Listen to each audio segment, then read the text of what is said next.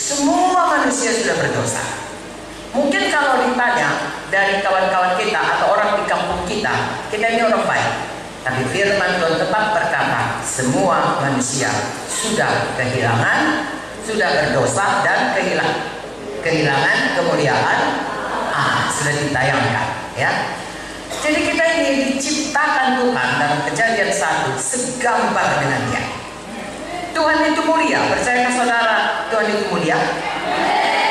Jadi kita diciptakan segambar dengan Tuhan. Berarti kita juga mulia mencerminkan gambaran kemuliaan Tuhan. Tapi karena dosa hilang kemuliaan Tuhan. Makanya kita diselamatkan Tuhan supaya kemuliaan Tuhan itu dikembalikan Tuhan. Ciptaan yang segambar dengan Tuhan itu dipulihkan Tuhan. Haleluya. Dunia ini tidak bisa melihat Tuhan. Tuhan ada di sorga. Tuhan Yesus ya beberapa tahun, tiga tiga tahun ada di bumi, tapi kemudian dia kembali di sorga. Dia datang untuk menyelamatkan kita kembali di sorga. Lalu kita semua yang sudah percaya Yesus tinggal di sini tidak segera mati karena ada rencana Tuhan bagi kita yang mengembalikan kita kepada rencana yang semula menciptakan kita segambar dengan Tuhan mulia supaya kita dipulihkan. Jadi saya dan saudara kalau tadinya sebelum selamat banyak berbuat yang tidak baik dipulihkan menjadi segambar dengan Tuhan. Tuhan itu Tuhan yang mulia tidak ada dosa padanya. Tuhan yang kudus Tuhan yang mengasihi Tuhan yang berkuasa. Saya bacakan kejadian satu.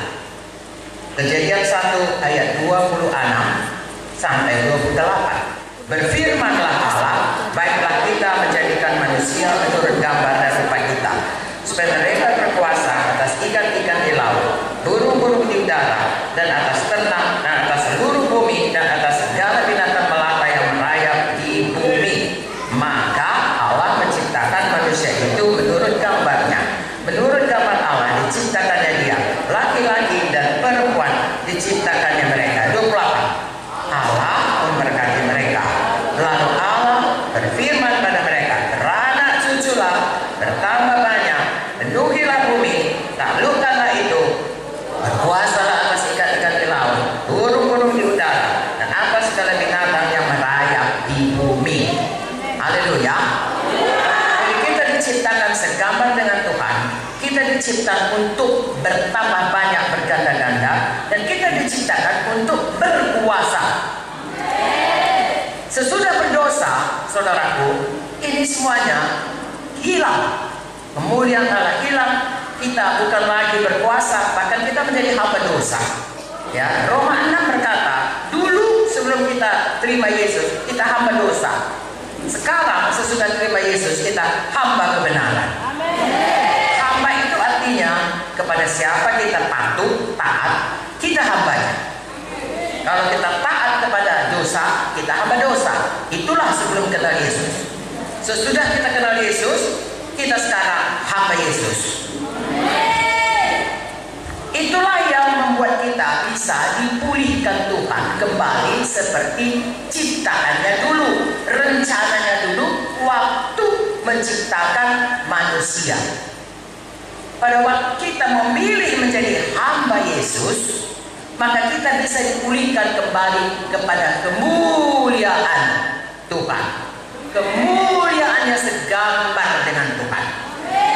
Tidak satu hari, hari lepas hari sampai kita mati.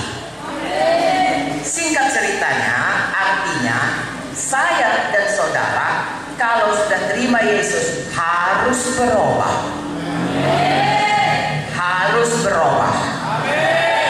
Meninggalkan manusia lama, masuk atau hidup dalam manusia baru. Kalau Yesus sudah betul-betul dalam hati kita, Yesus itu betul-betul sudah menyucikan dosa kita. Yesus itu betul-betul Tuhan dalam hidup kita. Roma 10 ayat 10 berkata percaya dengan hati Yesus itu sudah mati dan bangkit pada hari ketiga untuk menebus kita. Dialah Tuhan kita, kitalah hambanya. Dan kalau orang mengaku itu hidup yang mesti berubah. ya. Kalau dahulu dia mencuri, berhenti mencuri. Saya bacakan Efesus. Tahukah saudara, firman Tuhan itu adalah Tuhan sendiri. Pada mulanya adalah firman. Firman itu bersama-sama dengan firman itu adalah jadi saudaraku apa yang dikatakan firman Tuhan ini itulah sebenarnya kehendak Tuhan itulah kebenaran Tuhan mari kita ikut sungguh-sungguh. Mari kita baca Efesus 4 ayat 22 dahulu supaya kita semua berubah dipulihkan Tuhan. Supaya Papua penuh dengan kemuliaan Tuhan. Orang tidak bisa melihat Tuhan Yesus. Tuhan Yesus ada di sorga Bapa ada di sorga Roh Kudus tidak kelihatan. Itulah Tuhan kita ya. Tritunggal Allah Bapa Allah Anak Allah Roh Kudus tidak ada yang bisa nampak tapi orang bisa melihat ya dari kehidupan kita bagaimana sebenarnya mulianya Tuhan itu karena hidup kita mencerminkan kemuliaan Tuhan Bagaimana bisa mencerminkan kemuliaan Tuhan kalau kita berubah? Kalau kita tidak berubah, kita tetap kehilangan kemuliaan Tuhan. Tapi kalau kita berubah, kita mencerminkan kemuliaan Tuhan. Nanti saya bacakan 2 Korintus 3 ayat 18 di mana kita makin hari makin mencerminkan kemuliaan Tuhan. Dan untuk itu kita semua harus mau berubah.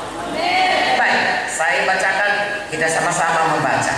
Bagus kalau kita sama-sama membaca supaya betul-betul kita makin dengar, makin ingat dan makin masuk di hati kita. Ayat 22 Efesus 4 yaitu bahwa kamu berhubung dengan kehidupan kamu yang dahulu harus menanggalkan manusia lama yang menemui kebinasaannya oleh nafsunya yang menyesatkan. Stop. Saya dan saudara harus meninggalkan manusia lama manusia yang dulu kita sebelum ikut Tuhan itu yang kita perbuat. Tinggalkan itu. Itu sebabnya kita semua mau dibaptis. Pada waktu kita dibaptis kita berkata atau pendeta mendoakan kita membaptiskan kamu menenggelamkan kamu sama seperti Yesus mati dikuburkan kita pun menguburkan manusia lama kita. Kalau sudah dikuburkan saudaraku gak ada lagi bangkit kecuali kalau dia nggak mati. Kalau dia mati dikubur gak ada lagi. Seharusnya begitulah manusia lama atau hidup kita yang berdosa dulu. Terkuburkan tinggalkan itu semuanya. Jangan biarkan lagi bangkit bagaimana caranya? Ayat 23 supaya kamu dibaharui di dalam roh dan pikiranmu. Tapi roh dan jiwa pikiran kita itu harus berubah manusia lama itu bertindak. Bagaimana pikirannya, bagaimana rohnya di dalam, bagaimana kehendaknya. Itulah yang menjadikan dia. Kalau pikirannya baik, dia jadi orang baik. Kalau pikirannya najis, dia akan jadi orang najis, melakukan hal yang najis. Itu sebabnya harus dibaharui. Roma 12 ayat 1 dan 2 berkata, supaya kita membaharui pikiran kita ini sehingga kita tahu kehendak Tuhan, apa yang baik, yang berkenan dan yang sempurna. Makanya saya dan saudara baca situ saudara tiap hari. Setia kebahagiaan. Jadi pelaku firman. Lalu dengan demikian saudara terus saudaraku membaharui pikiran dan terus berjalan dalam ayat 24 mengenalkan manusia baru yang telah diciptakan menurut kehendak Allah di dalam kebenaran kekudusan yang sesungguhnya. Saya dan saudara berubah. Haleluya.